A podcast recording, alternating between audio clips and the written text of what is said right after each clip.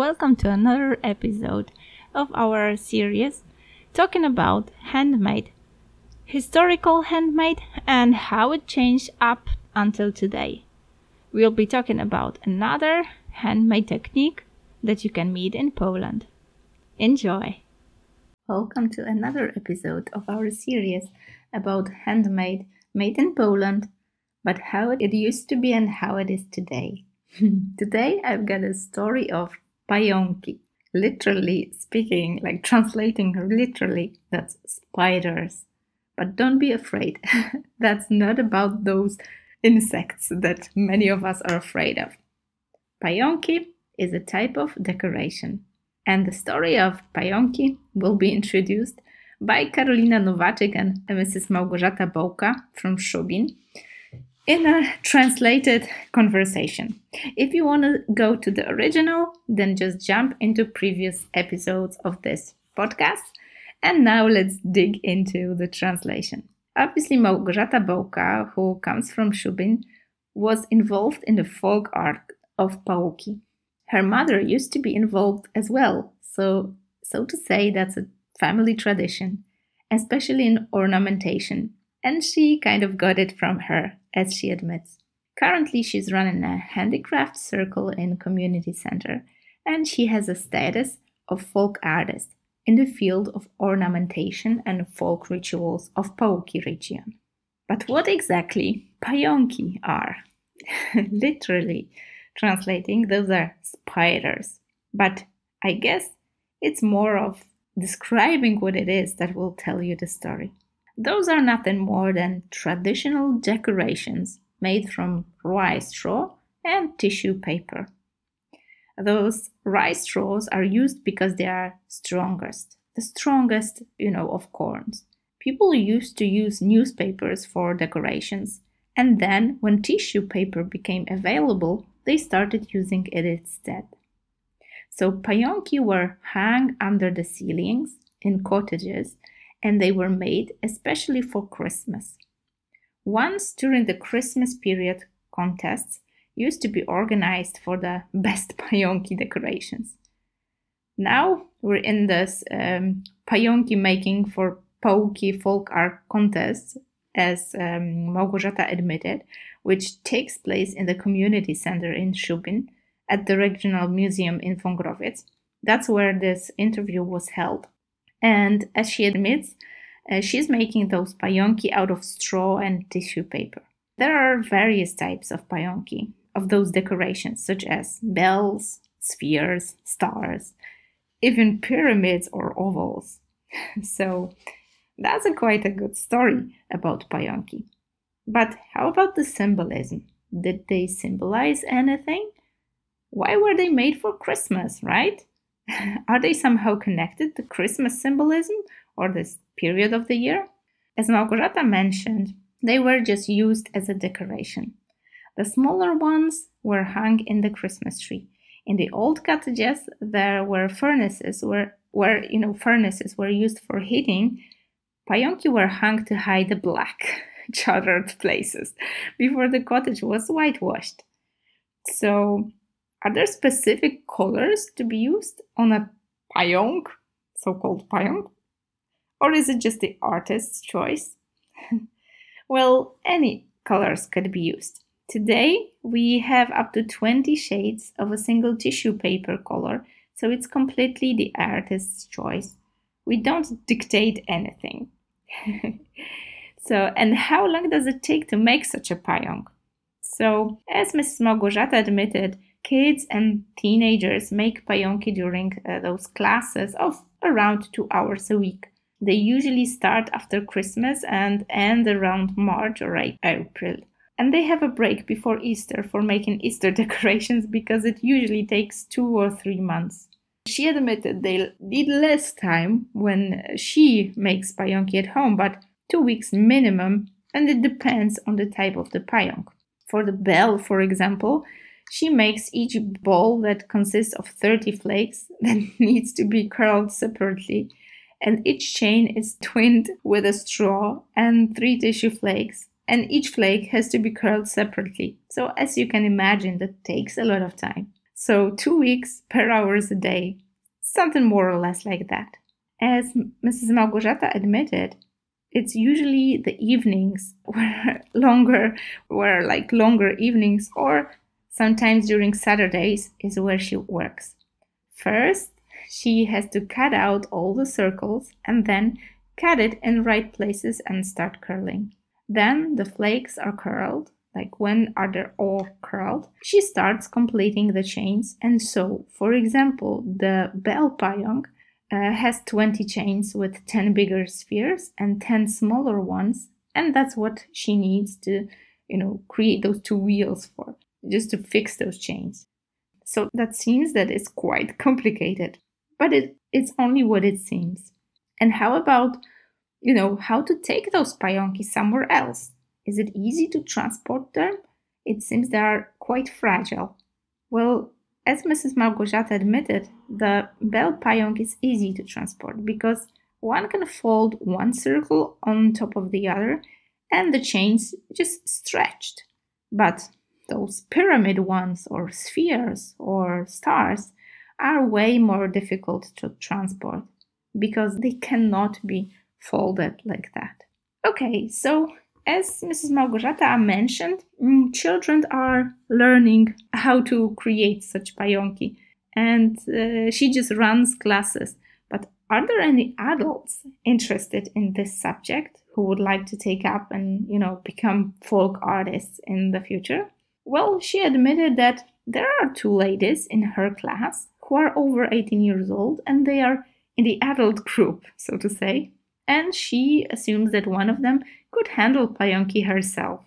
So, for us, it's only a way to be happy about people who are interested in the art, and this art will not disappear because we will have somebody to pass it on to the next generation.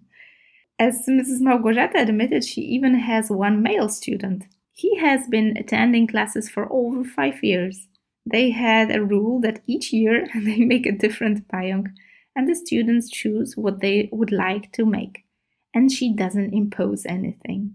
So she prepares the straw and the uh, measures and they try to cut it themselves.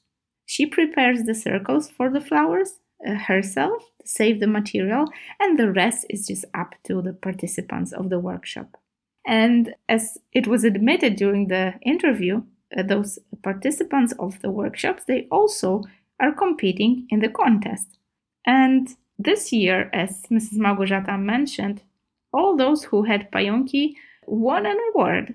So one was awarded an honorable mention, even one of those people. So they got equivalent rewards because the jury found that Pająki are on an equal level. So they were all very pretty. So that says something about the person who leads those workshops, right? So, how about those rods and aspergilles? That's something maybe to talk about. So, the rods, as, as mentioned, were made as painting decorations. Paintings were hung diagonally on the walls, and that's why people used to put the rods behind them delicately. Rods were also put in the corners where people had the figurines of saints, of the Virgin Mary, for example, or a cross. So people used to put rods, flower bouquets, or wreaths there. Wreaths were also hung on paintings to decorate them. They weren't like the rats girls wore on their heads. The dancing girls had wreaths called ósemki, like literally translating that's like eight, like eight shaped because once most of the girls had braids braided in the eight, and on them they put the rats, hence the name, right? So, like the plots were in this eight shape, and then the rat on the head. The Pałuki aspergilles were made for Easter, and they were regional poems. To make an aspergil, you need a reed, crab cornets, and herbs. St. John's wort or straw flower or yarrow, tansy, and you know, you just twine them all together. Each layer is twined with moss, and in the end, you add the cornets. So the aspergilles were used for the blessing of the Easter foods and were hung on the doors. Legend has it that if a bachelor didn't want to propose to a girl for too long and was led through the door with an asparagus, it meant that he was not allowed to come there anymore and that he had no chances. You know, the next type of decoration is the harvest bouquet. It was made after the harvest back uh, when the wheat was in beans. Today, we have to cut the wheat before the combines to get the, you know, ears of wheat. We decorate the ears with tissue cut like the ornaments for pająki. And we cut the circles, curl them into seven flakes. Then uh, we just cut the stars, finished with a kind of a green flag, glued, so it's kind of called a leaf. And another decoration that uh, Mrs. Małgorzata mentioned, there were also harvest braids. To make those, you need just cooked straw. Back then, you only had to soak the straw in hot water because the wheat was different. Then it was braided. Boiled, wet straw is soft and you can bend it easily. The braids had different shapes. Once they were dry, they were shaped into different shapes leaves, spirals, and decorated with tissue paper. They were usually made by young girls for their betrothed there to decorate their hat, right? And now they are made for the best men and put their buttonholes during the harvest festival. So as you see those those decorations, it's just like a new chapter of a whole new story. So the material you use is right. Has there ever been a year that, you know, there was a problem with getting it? That was a question that Karolina asked to Mrs. Małgorzata. And she said that if there wasn't rye, she used triticale. You can also use oats to make the bouquet, and each grain is tucked in foil. And this year round, Job, is there a time during the year when, you know, there's something else to be done? You know, we can actually assume that if there's no rye, there's no corn, there's something else to be done. And Mrs. Małgorzata just mentioned that she needs to prepare the wheat before the harvest. She needs to dry it well and keep it in a dry place so it doesn't get moldy. She usually prepares straw, cuts it, and hangs it upside down for the ears to be straight for the harvest bouquets, which she makes the next year. So there's always something to be done with the, you know, rice, with the corn. And is the pyramid pająk's pattern always traditional and the same? Because you know, Karolina admitted that she can see three different ones there at the place where they were holding this interview. And she was just asking to Mrs. Małgorzata, does she make any changes from, you know, time to time just to make something different each year, for example? And Mrs. Małgorzata admitted that sometimes she changes the size or the color. Sometimes the corners of the pyramid are of different colors, or sometimes each element has a different color. And uh, when asked about some kind of memorable pająk, uh, you know, special one or a custom made, she told the story about this round one for a lady who chose the colors and used it as a chandelier. Very modern way of using it, actually. The bell can also be used as a chandelier. Just put a light bulb inside, and there you have it.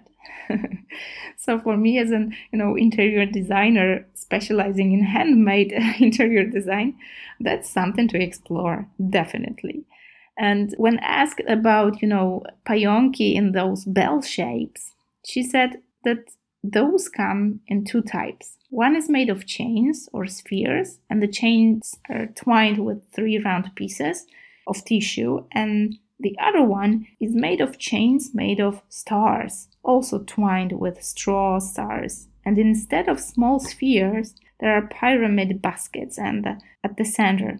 And in a way, in the heart of the bell, it's just a straw star. I know it could be hard to imagine when I'm just telling you this story in this audio form, but please do have a look at the website of the project. There you can find some photos and they are definitely worth taking a glance on. And how about, you know, the Pałuki folk art contest that we mentioned at the beginning? For Mrs. Małgorzata, for 58 years, she has been or, uh, like organizing this Pałuki folk art contest. as she mentioned, it has been organized, right? Not in a way that she organized it, but the disciplines are many. They're like sculpture, ornamentation, embroidery addressed to folk artists, you know, and this whole contest is addressed to artists, amateurs, children, and even for teenagers. So, folk artists are people with official folk artist status given by the Association of Folk Artists in Lublin, General Board, right? And that is where the committee of the Polish ethnographers gather and they decide whether the artist's works are good enough to grant them the status of a folk artist. If not, the artist has to work on their skills and apply again. And we know that Mrs. Małgorzata, who was interviewed here, has this, you know, folk artist status. And she has it since 2005. There is a rule that you have to take part in the contest at least five years in a row, and then you can apply to join the Association of Folk Artists and receive the folk artist status. For this contest, she got the works from the Pałuki regions because it's mainly about the folk art of Pałuki. And she admitted they have works from Żnin, Kcynia, Wągrowiec, Rogowo, and from Szubin as well. And there were also Łabiszyn and Barcin, but now there isn't anyone there. This year, uh, mainly 2020, they had 333 works sent from for the contest by 67 artists. 25 of whom are children and teenagers, and the rest were adults. So that's something warm hearted, right, about the handmade. And when doing this interview, they both were placed in the room where all the, you know, awarded works were displayed.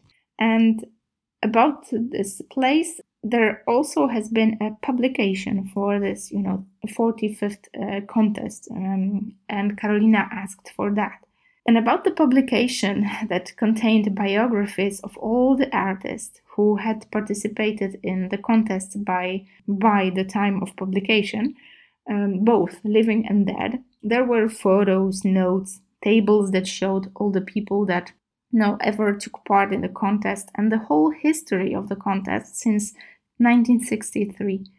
And Mrs. Małgorzata admitted that she hopes to make a new brochure for the 60th contest, and there will be a lot of workshops and events linked to this anniversary. So that's something worth to observe and to consider. So if you want to just, you know, try out how to make a traditional pająk or any other traditional Pałuki region decorations and maybe try some of this handmade for your own, that's worth to observe. So I invite you to the website of this project to get some more info. And I hope that I invited you to this colorful world of traditional handmade. I hope I see you in the next episode.